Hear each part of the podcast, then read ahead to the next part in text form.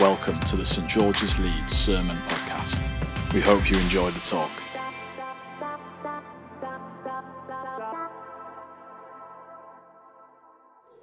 Second Timothy chapter 3 verse 10 to 15 and it says you however know all about my teaching my way of life my purpose faith patience love endurance persecutions sufferings what kinds of things happened to me at Antioch in Iconium and Lystra the persecutions I endured yet the Lord rescued me from all of them. In fact, everyone who wants to live in a godly life in Christ Jesus will be persecuted. But even men, but even men had, and impostors will grow worse and worse, deceiving and being deceived. But you must continue in the things which you have learned and been assured of, knowing from whom you have learned them. And how from infancy and have known the Holy Scriptures, which are able to make you wise for salvation through faith in Christ Jesus. All Scripture is God breathed and is useful for teaching, rebuking, correcting, training in righteousness, so that all the Lord's people may be thoroughly equipped for every good work. This is the word of the Lord.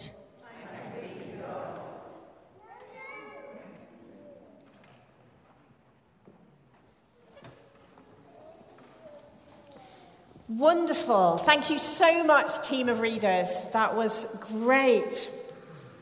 Now, in that reading, we uh, heard it was Paul writing to Timothy. Okay, Timothy was his young apprentice, as it were. And he says to Timothy, continue in what you learned and have become convinced of because you know those from whom you learnt it, and how from infancy you have known the Holy Scriptures. In other words, Timothy, when he was little, we don't know how little, but when he was little, Timothy knew the stories of God. And it says you know who you learn them from. And we know who he learned them from because earlier in this letter, it says that Timothy's grandmother and Timothy's mom were women of faith, and they taught him the scriptures. Now, you have to stay alert this morning because I'm going to ask you some questions. So, anybody know the names of Timothy's grandmother and Timothy's mother? Really important women in the Bible. Anybody? Anybody got an answer for me? Go on, Anne. Lois is his grandmother, wonderful. And Eunice, Jessica, fantastic. So Lois and Eunice, his grandmother and his mother, they told him the stories of God. The stories that we know now from our, the first part of our Bibles, the Old Testament. And they're also telling him the stories of Jesus as they began to hear them and to know them. But he was able to understand more about Jesus because they taught him the stories of God as a child. Now, I wonder at this moment in time, who are you teaching the stories of Jesus to? Who are you teaching the stories of the Old Testament to? Are you sharing them with your friends? Are you sharing them with your brothers and your sisters? Are you sharing them with your children or your godchildren or your nieces and nephews? We have a challenge to share the stories of God with those around us. Now, over, these, over time, both the stories that Timothy knew and the stories of Jesus and the letters like this one that we heard Paul were collected together into what we now have as our Bible, which is really a library. So I thought we would do a five question quick quiz this morning. You know how we love a quiz on a summer Sunday. Okay, so You can work with the person next to you, okay? Uh, if there's nobody next to you, you can turn around. Uh, five questions, very simple. First question How many books are there in the Bible? How many books are there in the Bible? Have a think. Decide between you. Yes. Not quite as many as that. Not quite, there are a lot, but not quite as many as that. Anybody else want to give us an answer over here? Judah. 66, fantastic. Well done, that man. Okay. Question number two.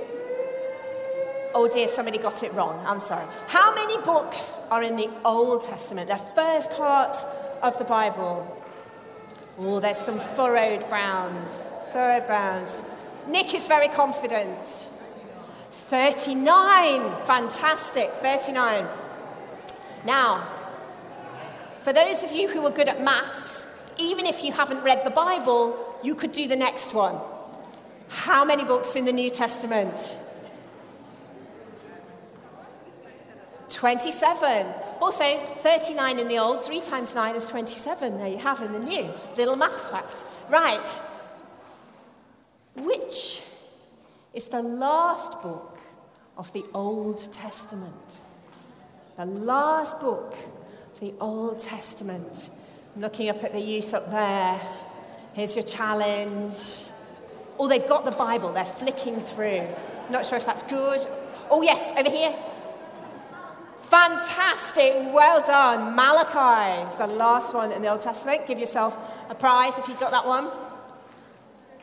Which, last question, is number five in the New Testament? The fifth book of the New Testament? Fifth book of the New Testament? Anybody know? Yes! Fantastic up there. Acts. The Acts of the Apostles, the Acts of the early church as they grew. Fantastic. If you got five out of five, give me a high five. Anybody get five out of five? Well done. Dan on sound has got five out of five. Fantastic. Although he did work on these slides for me earlier in the week, so maybe he revised. I think maybe he revised. There we go.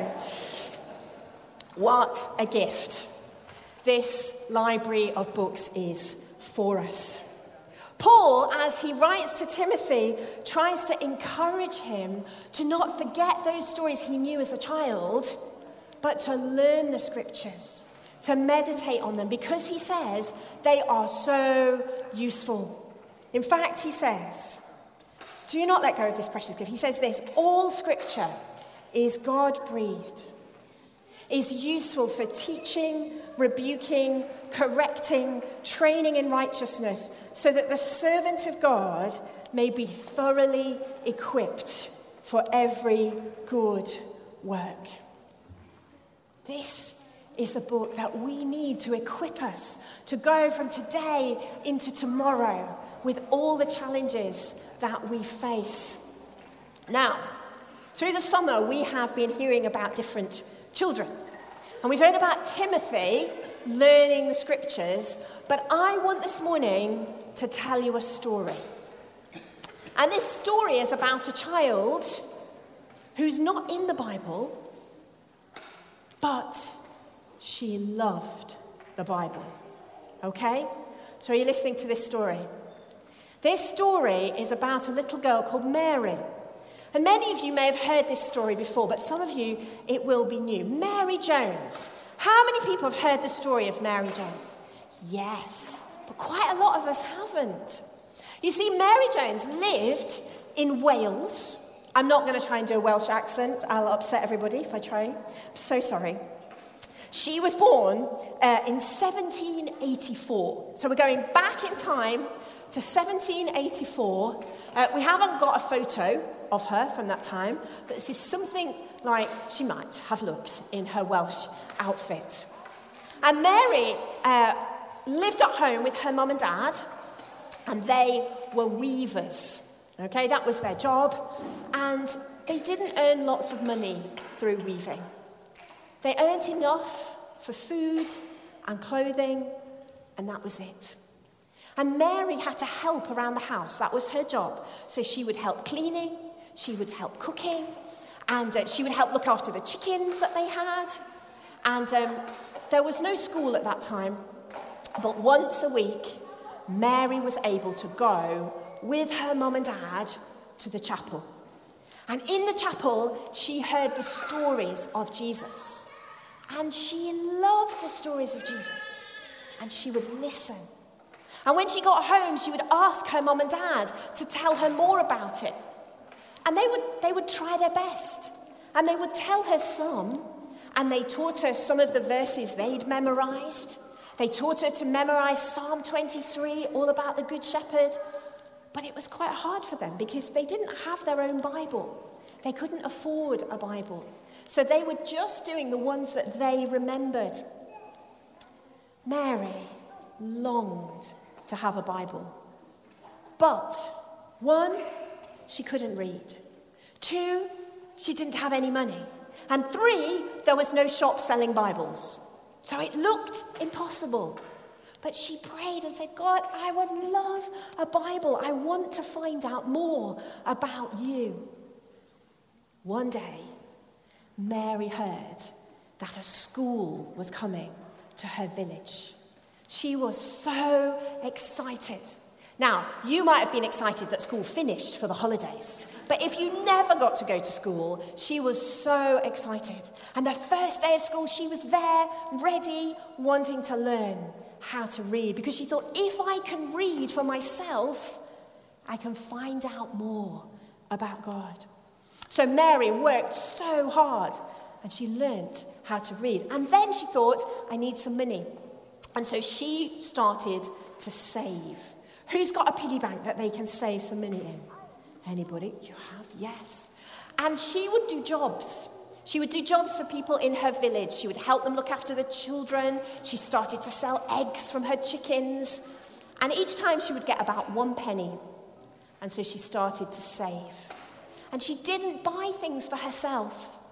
She saved. And she saved. And she saved. Any ideas how long you think Mary had to save before she had enough money for her Bible? Any ideas? Anybody guess? Give us, give us a year.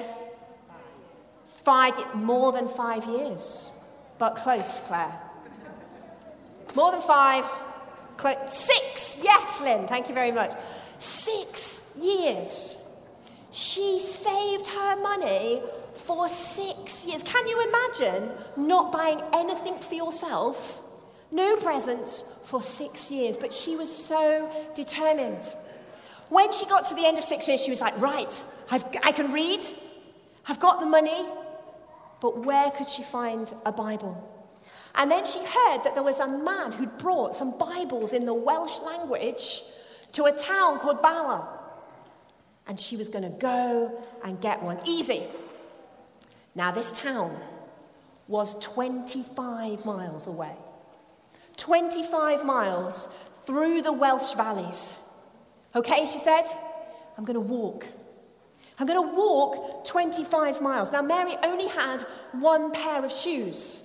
She had one pair of nice shoes, and she didn't want to spoil them because she wanted to look nice for the man when she went to ask for a Bible. So she took off her shoes and she carried them. She carried them for 25 miles. Barefoot, she walked through the valleys. Why? Because she longed for a Bible. And when she got there, she was sent to the home uh, of this man whose name I'm going to get wrong if I don't turn over the page Mr. Thomas Charles. And she knocked on the door and she said, I have saved for six years. And I've walked. Oh, she put her shoes on so she looked nice for him. Sorry, she put her shoes back on. I've walked for 25 miles. I hear you've got a Bible. And he said to her, I'm really sorry, but I've promised them to lots of other people. I'm not sure I've got one. Oh, let's have a sigh. Oh. Mary crumpled and the tears rolled down her face. And Mr. Thomas Charles saw how much she wanted this precious Bible. He said, Stay there, I'll see what I can do. And he searched his house and he found one and he thought, I'll have to go back to London and get another one for that person who's going to have to wait longer. And he got this Bible and he gave it to her. And with joy, she clutched it. And then she had to walk all the 25 miles back. That's a bit like you and I walking to York and back. That's quite a way. And she got back with her Bible. You know, Mary lived quite an ordinary life after that. She read her Bible, she loved it, she taught the people around her about it. But Mary had a greater impact because Mr. Thomas Charles, he was so moved by Mary wanting a Bible that he said, I want to make it possible for everybody to have a Bible in the language that they speak. And so he went to talk to his friends in London, and they had this meeting. And in 1804, the Bible Society was started, inspired by Mary's journey now, if we go on to the next one, there's actually a copy. You can see, if you go on holiday to Wales, anybody, you can now walk a potential route that she did, and you can go to the Mary Jones experience. Woo! Anyway, there you go. Um, but they have a copy of her Bible, which was so precious to her. And you can see that she's written in it, bought in the year 1800, aged 16. That was her Bible that she had.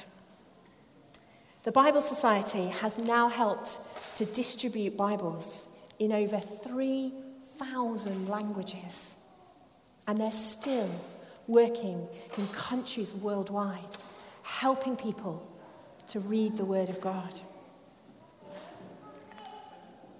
It challenges me. Mary was willing to do all that because she longed for what was in these pages God speaking to her. And I wonder whether some of us have forgotten how precious it is that we can simply take this off the shelf or download an app on our phones and turn to the Word of God. And yes, sometimes it's challenging, sometimes we're wrestling with it, sometimes there are difficult parts to it, but throughout it, it tells us that whatever age we are, God loves us. Throughout it, it shows us that Jesus came and died and rose again for you and for me.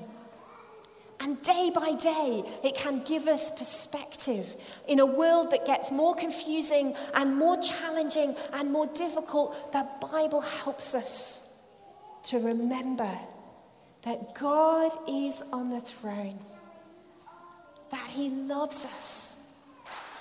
And so, my challenge for us today, whether we are two or three or four or five or six or seven or 85 or 86 or, yeah, any age, basically. That's what I'm saying, isn't it? Is have we lost our love for this word? And who are we sharing it with? Who are we helping to understand it? For as we learn and memorize and put these scriptures deep within us, we are equipped. As Timothy was reminded by Paul, we're equipped for day by day by day.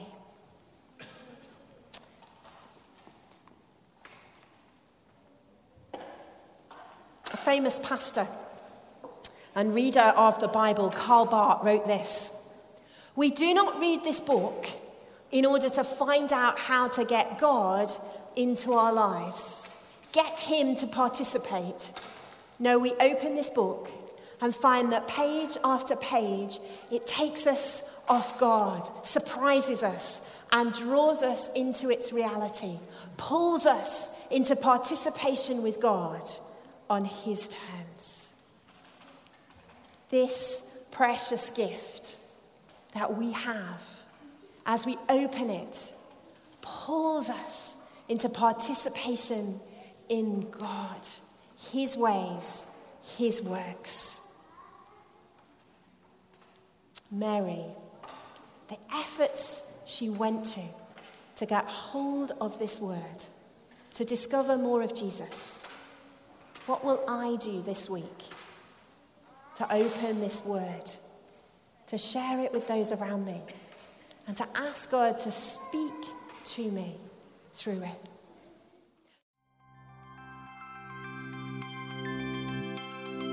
Thank you for listening to the St George's Leeds Sermon Podcast.